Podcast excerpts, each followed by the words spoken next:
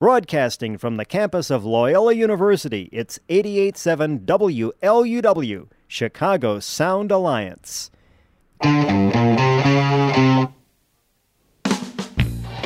of Public Relations or 299 is available only at the served. There's no other.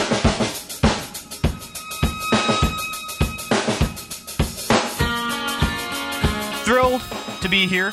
Thank you for joining me every Sunday morning at 11 here on 88.7 FM WLUW. Got an hour uninterrupted of your favorite small town kid. Go to the Loyola Phoenix, Nick Schultz. I know Sister Jean pretty well.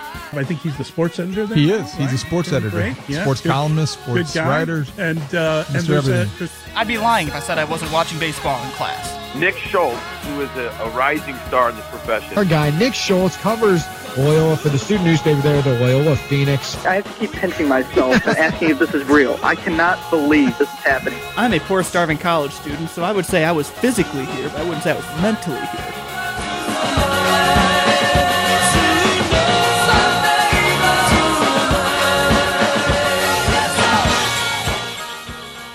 Good Sunday morning, everybody.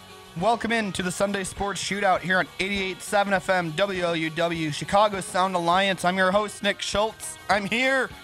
If you follow me on Twitter and if you listen, you can tell I've been dealing with a little bit of laryngitis this week. This is the most, this is the loudest I've sounded since probably Tuesday or Wednesday. But I'm here. We got it all, I got it all good to go. Been having my honey, been doing my other regiments and I'm I couldn't miss this hour of the week because there's so much to talk about this week. And I'm I w- went home this weekend, and I wish circumstances were were better. Uh, I won't go into detail, but I went home this weekend, got back last night, and I'm just glad I have enough of a voice to be here and be able to talk about just this insane amount of news that we've got this week in the sports world. So bear with me. Phone lines are open if you want to call and give me a hand here so I'm not talking for 60 hour or 60 hours. Wow, that'd be that'd be wild. 60 minutes. Call me up 773-508-9589. I promise I won't yell and scream. I can't yell and scream. But if you want to call and you want to talk about anything within reason. Within reason. 'Cause if you're going to talk about the new Kanye album, I can't help you there because I don't listen to Kanye West. I don't I, I don't I don't like his music. But if you want to talk about Skipper Rossi, David Ross, the new manager of the Chicago Cubs, if you want to complain about the Bears, you want to overreact about the Bears like I did in this week's Loyola Phoenix, which I'll get to in a minute. If you want to talk about the Bulls, talk about the Hawks, talk about anything, give me a call 773 508 9589. I could use the hand. All right, this is going to be interesting. So, where to start this week? The biggest news of the week wasn't the most surprising news of the week. It's that David Ross is the manager of the Chicago Cubs now. Saw it coming from a mile and a half away. Again, not surprised, but kind, I kind of, I guess, because of the hype that Joe Espada got. So Joe Espada is the, man, the bench coach of the Houston Astros. Got brought in for a second interview. Didn't see that coming, to be honest with you. And I thought maybe he'd sneak in and be like a wild card. But the Cubs hired Rossi. And I'll talk more about why this hiring is a bit of the roll of the dice, but it's a good roll of the dice in a few minutes. But I want to talk about the Chicago Bears. Well, I don't I mean, I don't know what to say about the Chicago Bears. That was awful last week. Absolutely dreadful last week. If you missed it, and you, you didn't miss much, you can read all about it in my aforementioned column at loyolaphoenix.com. My Bears overreaction Wednesday that I brought back. To give you an idea of my thoughts on the game, here's my first three graphs. Everything is awful. I hate everything. Sports are terrible. I've been ticked off for the last 60 hours or so and haven't calmed down. Why? Because the Bears sucked. That's why. It was brutal. I mean, I, I I don't even know what else to say. Like I really don't. There's nothing else really to say except they were just bad. And Trubisky, who I supported on the show, I've been on that bandwagon, holding steady on that bandwagon. You look bad. Matt Nagy, look bad. They only ran the ball seven times, which you've got David Montgomery and Mike Davis, which I think Montgomery's better than Mike Davis. I think we can all agree on that. But why are you only running the ball seven times? Now I never played football. I golfed. I never never wore pads. I don't even know how to put them on. I don't understand that at all. The only good thing to come out of that game was Cordarrelle Patterson's 102 yard touchdown, kickoff return for a touchdown. Oh, this is going to be really interesting hour if I have to keep doing that. All right, we're getting there. We're getting through it. Call me up and help me 773-508-9589. I want to I want to be upset about the Bears with you. so Cordarrelle Patterson. That kickoff return was great.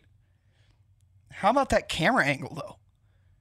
If you get the chance to go back and watch the highlight from Fox, the the camera that they have that goes over the field and gets the unique angles it usually sucks. It was an incredible camera work following Cordarrelle Patterson through that run. And I highly encourage you to go back and find the replay. But that was the only good thing about that game. Was that touchdown return. I, as I've said on this show numerous times, am a loyal listener to Score Overnights with Les Grobstein on 670 The Score WSCR. that night, the night of the Bears game, he came on and within the first half hour, the first half hour of the show, 12 a.m. to 12:30 a.m. Monday morning, I heard people calling for Lovie Smith to come back. I heard someone talk about Marc Trestman. And it was callers were ticked off, and they had every reason to be. It was bad. I tweeted about it. you can follow me on Twitter at Nick Schultz underscore seven. I tweeted about that. it was a half hour. One guy said he wanted Lovie Smith back. Another said Nag- Matt Nagy is worse than Marc Trestman. Both of those claims are outrageous. Just saying. Because Trestman was bad. He was really bad. Between Trestman and Cutler, which don't get me started on Jay Cutler. That was not a good. That was. Those were dark days. Those were very, very, very dark days. So I don't think Matt Nagy is quite on Trestman's level yet. However, I also wouldn't bring Lovie Smith back. Speaking of Lovie, but I'm just going to get on a little tangent here. How about the Illinois Fighting Illini? They beat Wisconsin last week, which I reacted to on the show. You can find the podcast of the show on Apple Podcast, Spotify, wherever you get your podcasts. and yesterday, they rolled in and beat Purdue. They didn't just beat Purdue, they rolled over Purdue. I think the final score was 28 to 7 or something. It was not close. I know that. But Lovie Smith's got something interesting going on down there in Chambana. Now, would I want him back as coach of the Bears? Uh, hell no. Because I, I like Matt Nagy. I do. Now that I'm off the Illinois tangent there, because I won't go on and on about the Illini, just because there's so much more to talk about up here in Chicago. I think Matt Nagy is a good coach. I have no problem saying that. You saw la- I know last year was a weird year. I made the analogy that he was coddled last year because no injuries. The Khalil Mack trade was a shot in the arm. I thought everything everything that could go well went well last year after the 3 and 3 start. Which more on that in a second. Last year was a weird year because everybody was healthy. There was no adversity. They exceeded expectations by miles. That's why last year went so well. now we're into this year. Akiem Hicks is hurt. Kyle Long is hurt. Kyle Long's out for the year. I heard Akiem Hicks had come back in eight weeks, and then I heard he was out for the season, so I don't know what the deal is with that.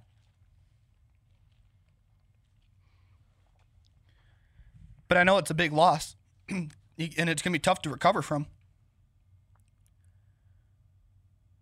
But you got that adversity. Trubisky has taken two steps back, which I'm still on the bandwagon for the record. I still think he can be the guy. I do. He could. if the play calling is good. The play calling has to be good. Because that goes hand in hand. Trubisky is better when Nagy's play calling is better. It's just how it works. I know that's usually how the NFL works. And this is going to sound very elementary when I say that. But when Matt Nagy's play calling is on, Trubisky is on.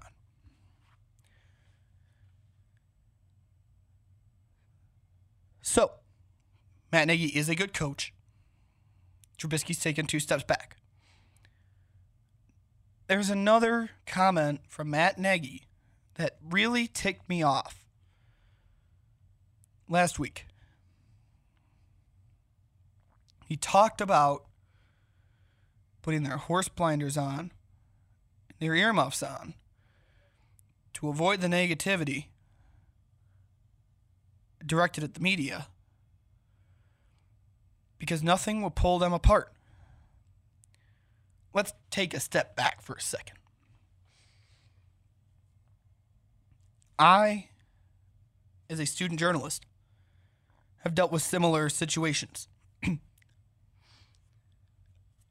I don't think Matt Nagy was right to essentially, which, and I mean, I, I say essentially because those comments basically proved that he's listening to the outside noise. The media is not the problem, Matt. The media has a job when your team's playing like garbage. Caught myself. Your team's playing like garbage. They're going to say, You guys are playing like garbage. When your team is playing well, we're going to say, You guys are playing well. Right now, they're playing like garbage. Which is why you're reading in the papers hey, the Bears are playing like garbage.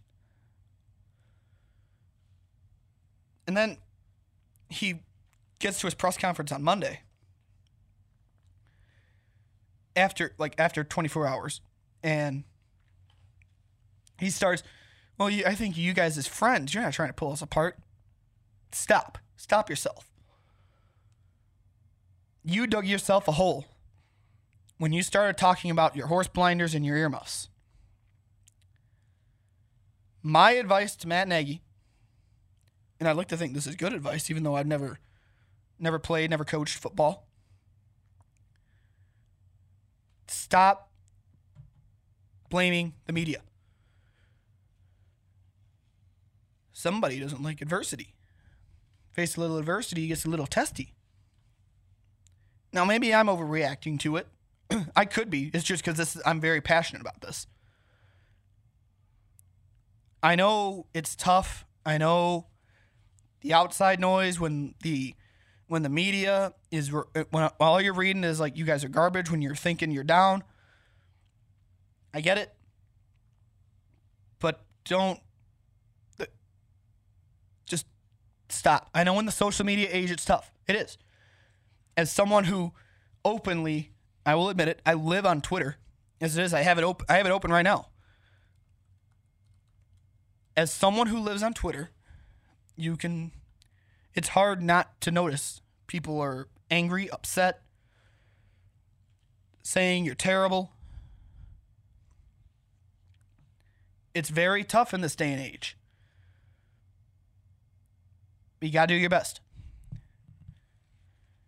And it's tough to avoid, but like I said, just don't don't don't blame the media. If you think the media is getting in the way, delete all social media off your phone and just I, I, guess don't read the papers, don't turn on the TV, do whatever. But that got me. I love Matt Nagy. I defended Matt Nagy. He's had some questionable play calls over his two years in on the lakefront. I defended him because he's young, because he's basically he's still second year head coach. He's still learning. But man, don't start going after the media. don't do it. Now back on the field. Bears and the Chargers are playing today at Soldier Field at noon, which means as soon as my hour is up here, go ahead and turn on your TV, turn to Fox. Bears are three and a half point favorites over the Chargers. Can you believe a game against the Los Angeles Chargers in October is a must win game for the Bears. It's a must win game for both teams. They both went 12 and 4 last year. I just saw that from my guy David Haugh over at 670 The Score and the Tribune.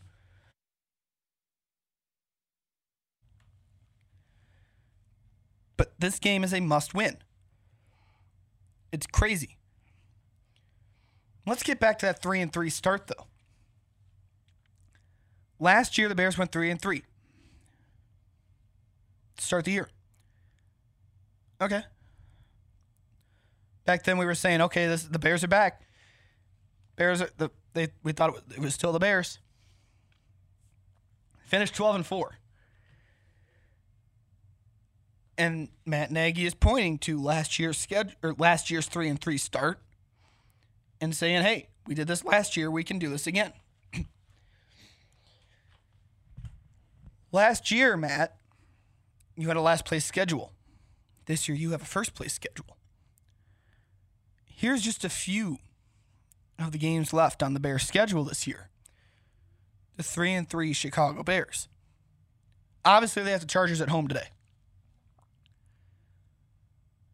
Down the road, they have to go to LA to face the Rams. Head to Green Bay to take on the Packers. And then our boy Patrick Mahomes comes to town with the Kansas City Chiefs. Those are not going to be easy games. I'm pulling up the Bears' schedule from last year because I want to do a compare and contrast because I love comparing and contrasting. It's really fun. One, two, three, four, five, six. Okay, through six games. After this, okay, the Bear, the Bears lost to the Patriots to fall to three and three. Are you ready to see the rest of the schedule? The Jets, the Bills, the Lions, the Vikings, the Lions, the Giants, the Rams, the Packers, the Niners, the Vikings. Not tough, but I, think it's easier than this year's schedule, where you've got the Chargers, the Eagles, the Lions, the Rams, the Giants, the Lions, the Cowboys, the Packers, the Chiefs, the Vikings. I don't think this team's going to go 12 and 4 this year. At this point, I'm not sure if they're going to make the playoffs. And I wrote that in my Bears overreaction column. Now, keep in mind, I want to put a disclaimer out there about the Bears overreaction column. These columns are tongue in cheek. If you've listened to this show, you know I am very sarcastic.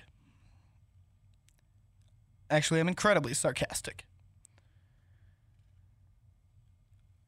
The Bears Overreaction Wednesday columns are supposed to be an overreaction. In my column, after my after my first three graphs, here's my fourth graph, which is where the satire comes in. Are the Bears who we thought they were? They're sure as hell not who I thought they were. Before the season, I predicted they'd win the Super Bowl. I did. Said that on these airwaves. Now I'm not even sure they'll make the playoffs. I'm not even sure they'll have a winning record. Maybe they won't even win another game. There is sarcasm, people. They're going to win another game. In fact, they're going to win today. They're going to beat the Chargers today. You know why? Because Matt Nagy's going to run the damn ball. Run the ball. I felt like Leigh Anne Tuohy in The Blind Side when she calls up the coach on the high school team. Run the dang ball. You can't run the ball seven times and expect to win the game. Look at me. I'm gonna blow, I'm gonna blow a vocal cord out. But the point remains: you've got to run the ball. So yes, they will win another game. Will they have a winning record? Probably. Probably. Let's see. On the surface here, let's see. I'm going to talk a win against the Chargers. Eagles game's a toss up. I'm going to say a victory. I think they beat the Lions. I think they lose to the Rams. I think they beat the Giants. I think they lose to the Lions. I think they lose to the Cowboys, lose to the Packers, lose to the Chiefs, beat the Vikings. It's possible. That's just on the surface. I did not keep track of what all I said there. So I don't have the record written down because I didn't think that through very well.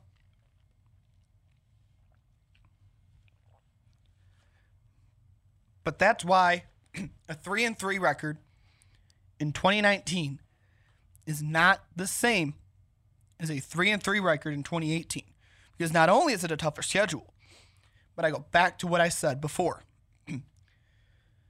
no one expected a 12 and 4 record. David Kaplan, who I work with at NBC Sports Chicago where I intern, he also hosts a show on ESPN 1000. Last year, he predicted 10 wins for the Bears, and everyone laughed at him.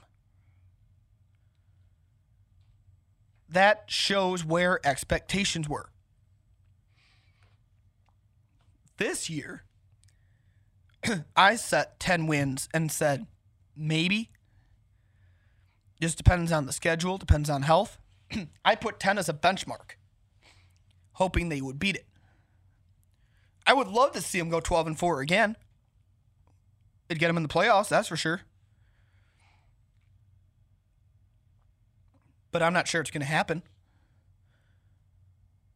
You had to beat the Oakland Raiders. Losing to the Oakland Raiders took away any and all confidence I had in this team. I'm still stewing over that too. Don't get me wrong. At least the Saints are a decent team. Oh, did I forget to mention that the Saints were without Drew Brees and Alvin Kamara and Jared Cook last week? Yeah, they were a little beat up too. That's why the Saints game got me mad too. Now, they've lost two in a row. In the second year in a row, they've lost out of the bye week.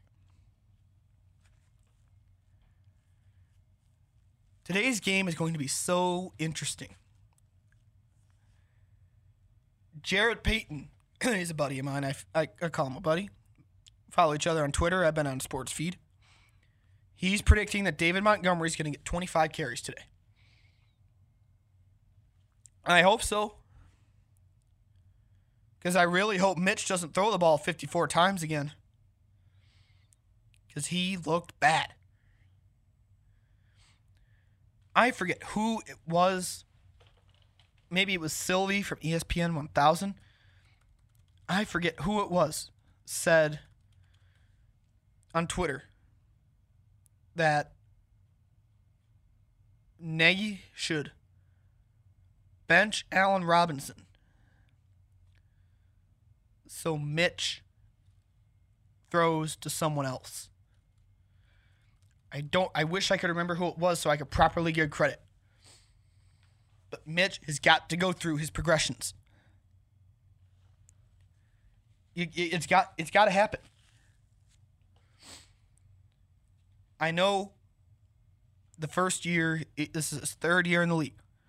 First year did not count in my book because he was stuck with John Fox, who sounds very much like I do right now. Oh well, you know we gotta go out there, we gotta pass the ball, we gotta, you know, we got bitches, bitches looking good. John Fox is not a good coach. I don't think I have to. I don't think that comes as a surprise to anyone that I don't think he's a good coach. That year was a waste. So I count last year as Mitch's first full year getting used to a system. Problem is, if he was the guy, we'd know it by now, and I still, I- I still think he could. Let me make that perfectly clear. I still think Mitch Trubisky could be the guy. There, I said it. But time is of the essence, Mitch. And I, I guess I don't know if it's a coaching thing, or I don't know if it's the injury. He's got to go through his progressions, and please, for the love of God, and all that is good, throw to your left. Please, Mitch, throw to your left. I really don't ask for much. But the guy can't throw to his left. Oh, man. It's fun being a Bears fan, isn't it? Like I said, last year at this time, when they were 3 and 3, you're sitting here going, okay, well, you know what? The Bears are back. 3 and 3 again. There we go. We're back to mediocrity. Now you're sitting here going, "Oh God, they're three and three. What's going on? Is what is Matt Nagy the right guy? Is Mitch Trubisky the right guy? What's got to change?" I was listening to Cap and Comp, listen to Cap show this week. He brought up a really good point with Shea Pepler Cornett from Fox 32. The MVP of this year's Bears team so far is Eddy Pineiro. The kicker has been the most consistent player on the Bears roster this season.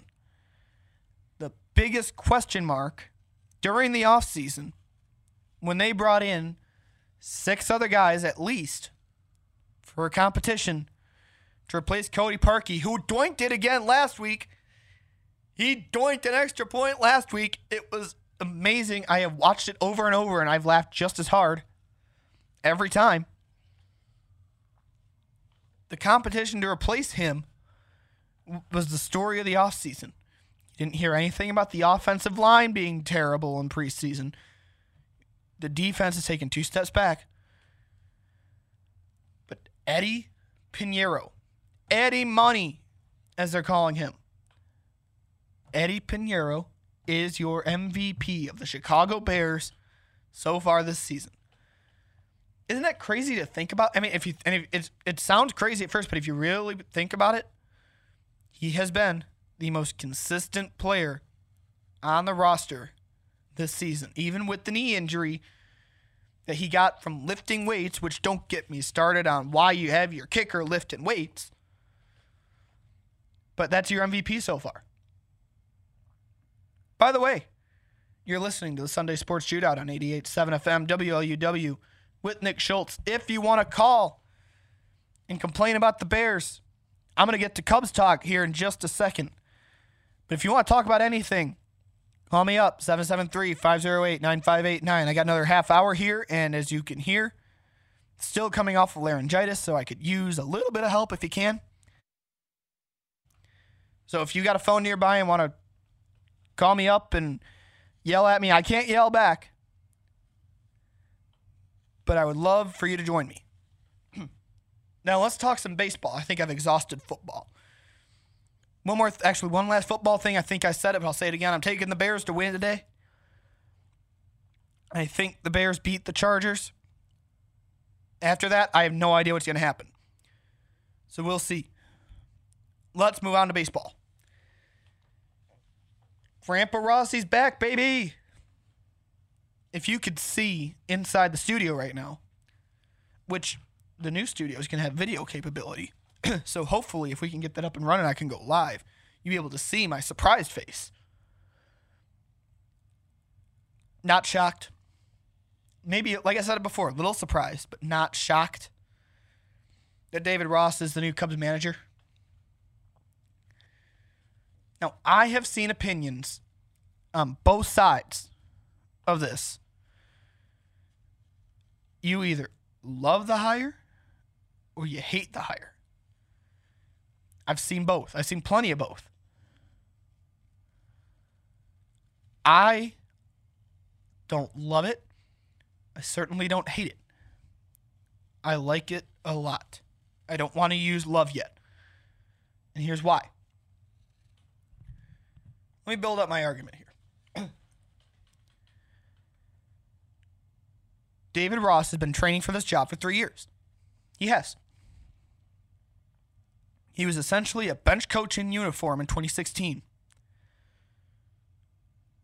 And when he's been in the front office, he's been able to see firsthand how things are run. He's got the front office experience. He's familiar with the guys. I think that aspect is good. the big separator for me, and this is a key point to why I like the hiring. He's a catcher.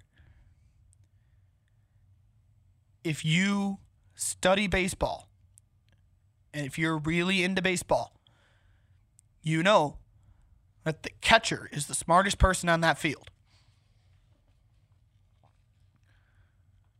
I've seen it where the catchers call the games, which is a it's it's a skill because the catcher will call for call for whatever pitch they see fit. Catchers are the ones that the coaches turn to or the managers turn to when they ask, "How do you think they look when tr- when deciding to pull them from games, pull pitchers from games?" I should say. The catchers are the smartest people on that field. So that's why people are questioning how David Ross managed a bullpen. He can tell you just by looking at them how they're throwing.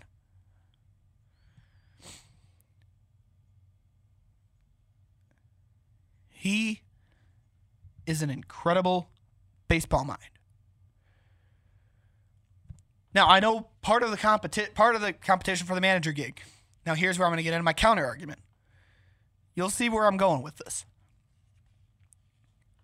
Joe Girardi was also a very good catcher. Played for the Cubs. Joe Girardi was a very good manager. I did not want Joe Girardi managing the Cubs.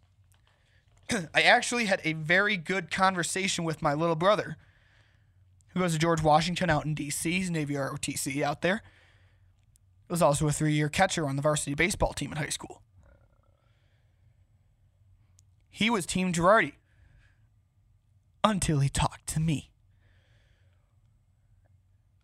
Joe Girardi was a good manager in New York, but I don't think he'd fit the Cubs team. The analogy I made to my brother my brother's very into cars. He has a he has a Mustang 2007 Mustang. It's a stick shift. That is a lost talent, being able to drive a stick shift. I can barely do it. He's gifted. I made this analogy.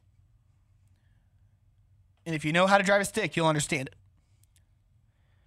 Going from Joe Maddon, who was very hands off, very laissez faire, very let the players do what they want, to Joe Girardi, who is Mr. No Facial Hair, by the book, be here at this time, this time, this time, discipline, discipline.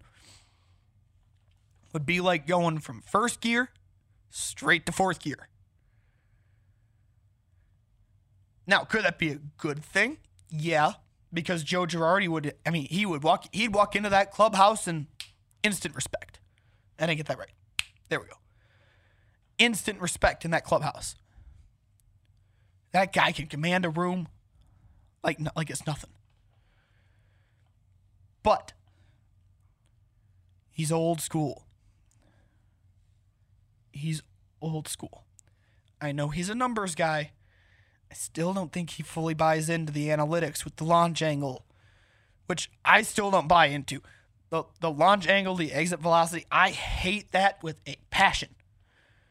You go up there, you try to hit the ball. I'm not getting on that soapbox right now. I got to stay focused. Stay focused. Joe Girardi would also do his own thing as a manager. Now, I actually I read something very interesting from Brett Taylor over at Bleacher Nation. I think it actually might have been my guy Luis Medina who writes for him. I think it was Luis's piece today. Joe Maddon is hired in Anaheim to manage the Angels. Joe Maddon hired a hitting coach. Joe Maddon's hitting coach is John Mallee. Anyone remember that name? Oh yeah, it's the guy the Cubs got rid of because they thought they needed a change. They needed a new voice.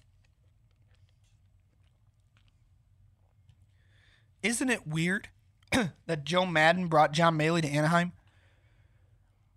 Doesn't it sound like Theo and Jed were the reason why Mallee got pushed out? Jill went along with it. I think Joe Girardi is too headstrong for Theo and Jed's liking. I think he's too, I'm going to do my own thing. I'm going to do it my way, like Frank Sinatra. I think he is way, he, he's too, I, I think headstrong is the right word. David Ross, Theo and Jed can pull the strings. Ross can handle the in game management. He can handle when to pull a guy. But I think Theo and Jed want to have a little more input. And I think Rossi could be that guy. Another thing that stands out about Joe Girardi. I want to make sure I get this right. Let me look let me get this let me get this open on my computer. In 2006, he was a first-time manager with the Florida Marlins, now the Miami Marlins. After a year coaching with the Yankees.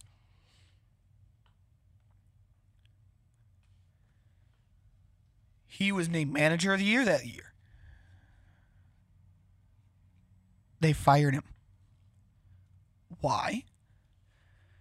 Because Girardi got into an argument with Marlins owner Jeffrey Loria during a game.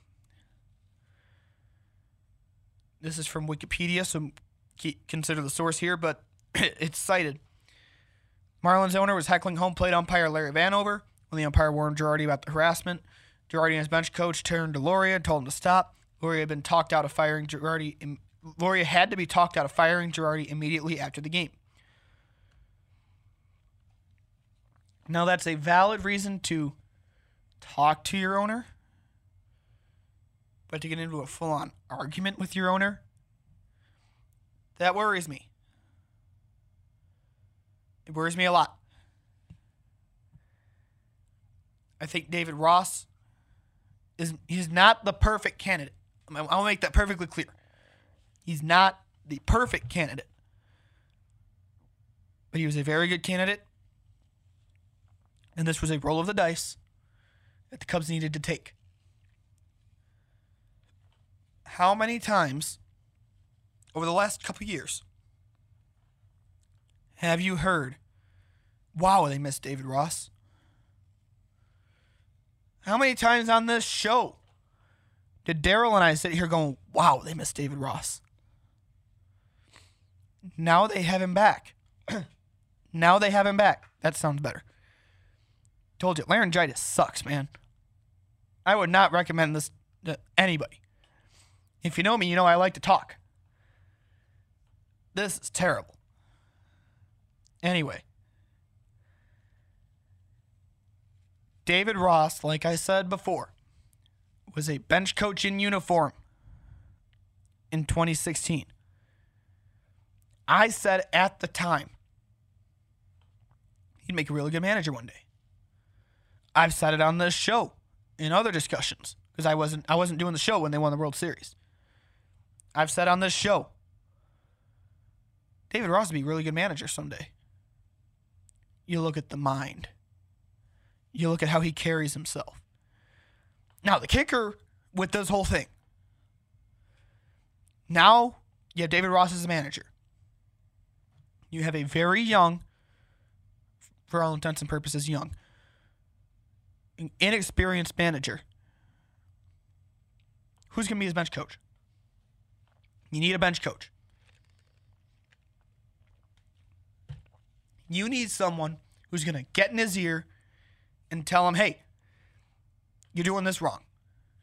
This is what you need to do. Or maybe not necessarily those words, but like kind of mold him. Your bench coach are your ears, your manager, your eyes, and your mouth. Same analogy I made with my brother on the phone the other day. We talked for 40 minutes about this, mind you. It's a 40 minute commute from my Rogers Park apartment to the merchandise mart to NBC Sports Chicago where I intern. we talked for 40 minutes about this. Ross is the eyes and the mouth because he, he speaks to the media and he sees the field and he sees when to pull pitchers.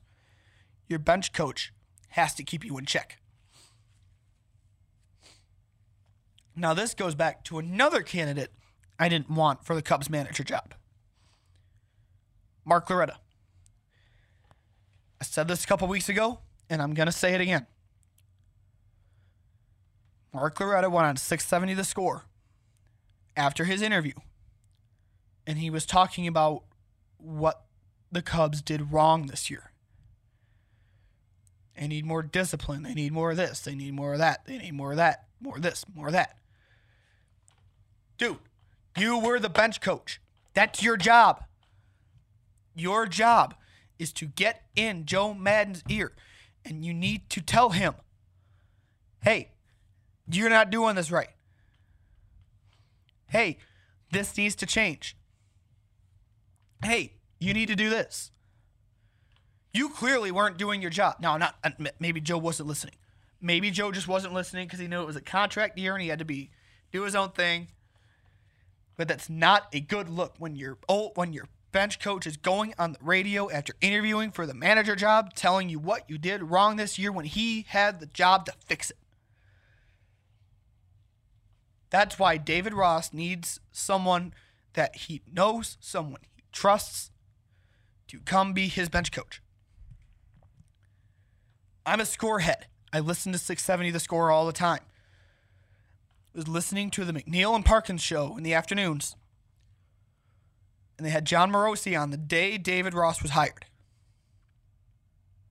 This was Thursday. They had Jon Morosi from MLB Network, Fox Sports, etc. Come on, and they asked him, "Who should Ross?" hire?" wow, this is good. 15 more minutes. Come on, I can do this. Who should Ross hire as his bench coach? Morosi threw out a couple names. No insights, no no sources. Is he, this is pure speculation, pure guessing of names he could call, he could tap. We think of John Gibbons and John Farrell. They're both former bench coaches. Rossi played for Farrell in Boston. What about somebody like that? You have the youth in the manager spot. You need experience in the bench coach spot.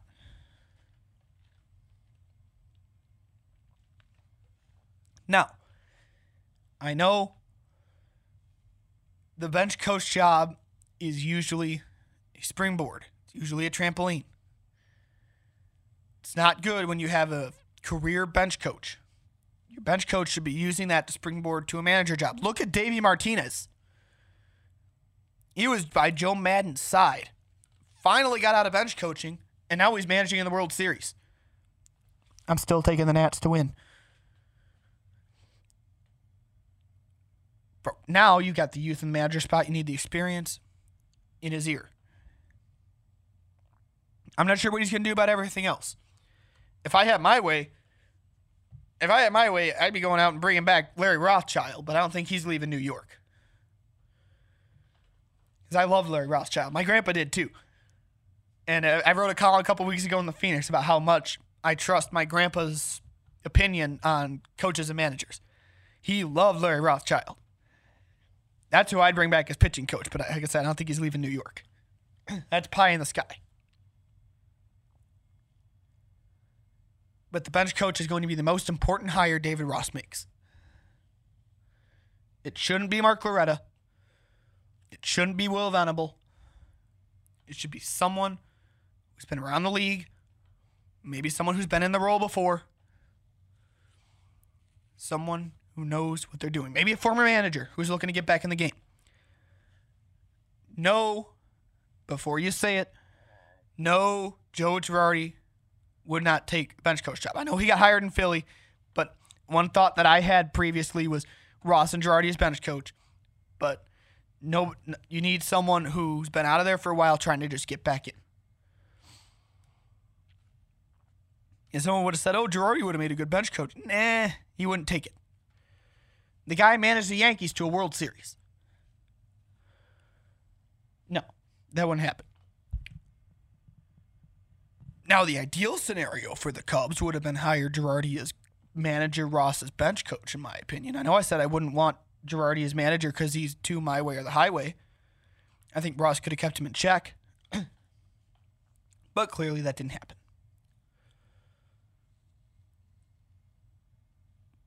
So this is going to be a very interesting year. Now that we have the manager question settled, who gets traded? And that brings up another report from Cap. Same day he broke the Ross news. In 2015, Kris Bryant was called up from the minor leagues. When Kris Bryant was called up for the minor leagues, finally, the Cubs engineered it where they waited an extra day so they get an extra year of team control. Instead of being a free agent after 2020, KB is now a free agent after 2021.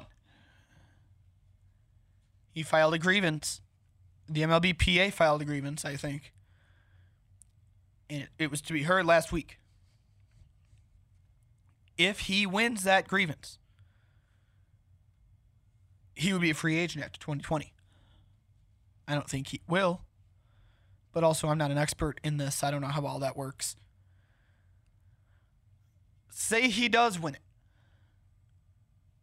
Do you trade him? I know that's weird for me to say because I've been on the train the whole time. Don't trade Kris Bryant. But if he's a free agent after 2020, do you do it? But then, who do you put at third base?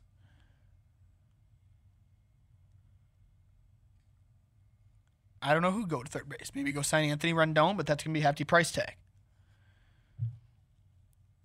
I think the odd man out this year, I've said it before, is Willson Contreras. I think Contreras gets traded. I think your core infield of Rizzo, Baez, Bryant, and Nico Hoerner at second base stays. I think Contreras goes and you bring in an experienced catcher. I want to know what you think. I got 10 minutes left. 773 508 9589. You got to be impressed. I made it through 50 minutes here and I still sound like this. Man, you should have heard me yesterday morning. I couldn't talk. But I couldn't miss this show. This is too much fun. I've been building this up. You have a lot to think about when you can't talk about sports and stuff. Well, I could, and I sound a lot like this. I sound like Jim. I sound like Jim Boylan. Oh, yeah, you got bulls across the chest. We're gonna get to the mountaintop. Speaking of the bulls, woof. That was not a good start to the season. I uh, wow, uh, that Hornets game I didn't get to watch most of. I was in class. That was opening night. Last I saw, the Bulls were up 10. And next thing I knew, they lost by one. In that class, we actually had a very good speaker come in, so I wasn't paying any attention to the game. Then they beat the Grizzlies. Coby White beat Ja Morant. But that Raptor game last night, a home opener. Ouch. 108 84 at home? I get that it was on the second half of a back to back. But this team was supposed to be very good. Well, not very good. I think let me let me walk that back a little bit. This team was supposed to be better than last year, which isn't tough to do. I don't even know what to say. 108 to 84. I know the Raptors aren't a bad team, but they're not what they were last year. Ouch, man. See, this is a weird this is weird for me. Because last year I got into the mentality of the Bulls need to lose every game. They need to tank. They need to lose. Now I guess they're going for a playoff spot. Now I guess I want them to win. I, I don't know. Like this is this is really weird for me. I don't know what to think. Should the bull? Should I want him to win? Should I want him to lose? Get a good draft spot, even though the lottery won't guarantee a good draft spot, as we saw last year. I just I don't know. But I do know is I really like what I'm seeing from Coby White. How about the young guy?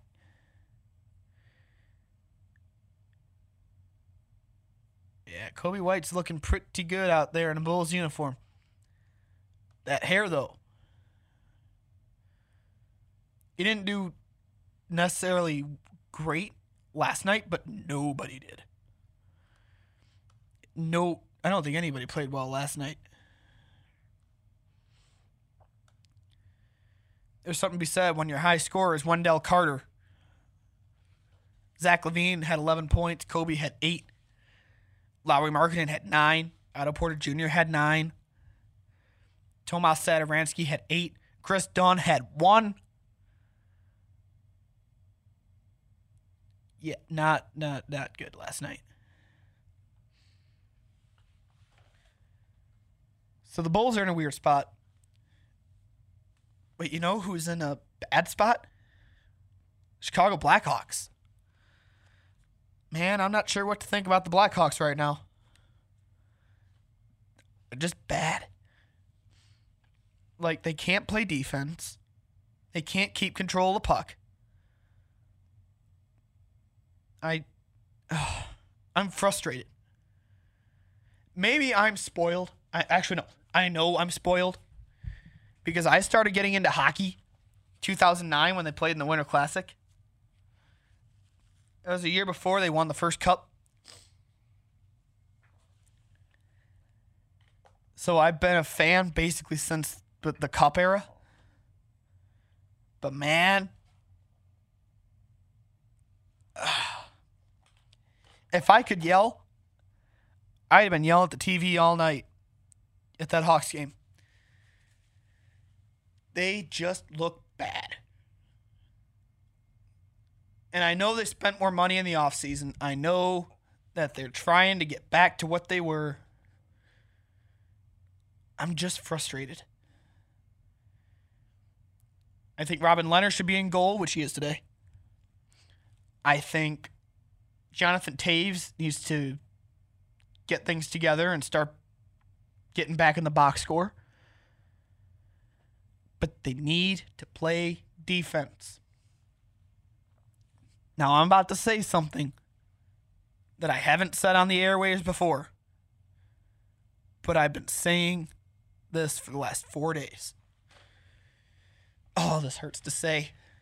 Not that that that not just because like I'm dealing with my sore throat, but because this will this just pains me to say it. It's time to trade Duncan Keith. He he doesn't have it. I know he's one of the most beloved Hawks of the Cup era. I know he's meant a lot to the team. I know he he took the puck to the mouth. He lost seven teeth, came back and tore it up. It's time. It's time for a shakeup. Too caught in the past. You're seeing that with the roster. Bringing back Brandon Saad, bringing back Andrew Shaw. Kris Versteeg is down at Rockford. You've got all these names from when they won the cup coming back. And it's, it's time to get out of the past. And trading Duncan Keith would trading Duncan Keith would be a good start. Get a good defenseman. Beef up beef up the defense. Give Crawford and Leonard a chance. Cuz they can't stop everything. I get mad at Crawford when he makes when he blows easy saves. And I know Leonard has had I know Leonard's had a couple couple shots go through that could have been stopped, but he's also been playing with no defense in front of him. The biggest need is defense, and then they have to work on puck control. And then the power play and the penalty kill are atrocious. My mom asked me an interesting question yesterday. She asked what the breakdown was with the Blackhawks. I answer I answered with a question. You looking for just one answer? I don't know if it's coaching. I don't know if it's practicing. I don't know if it's reps. I don't know. I know the defense is a huge problem. I don't know if we can narrow it down to one thing. I just I I don't know. All I know is they're not in a good spot. And this season is going to be telltale. Do I think Stan Bowman should be fired? Absolutely. Brought this up yesterday too when talking with my family. We're big Hawks fans, in case you couldn't tell. You don't get those three cups because of Stan Bowman. You get them because of Dale Tallon. And Dale Tallon's now in Florida with some other guy named Joe Quenneville. Think about how many moves in the last few years that have made you scratch your head and go, what are they doing that for? The Artemi Panarin trade, the Niklas Hjalmarsson trade. When the Hawks lost, to, I think it was Nashville, and they should have won the cup and they got first rounded, and Stan Bowman overreacted by trading almost almost everybody, including Panarin and Hjalmarsson. Start looking back at that and go through and find how many moves have made you scratch your head and go, you know, I wonder what he's doing that for. Think about that, would you? I'm running out of time. But before I go, I want to reiterate the Bears will win today. They will win. And David Montgomery will run the ball more. And Matt Nagy will call more than seven run plays. Thank you for dealing with me and my raspy voice. I am out of here. I will see you next week. Hopefully, I will sound better. Thank you for tuning in to the Sunday Sports Shootout. For all of us here at WLUW, have a great week, everybody. We'll see you next Sunday.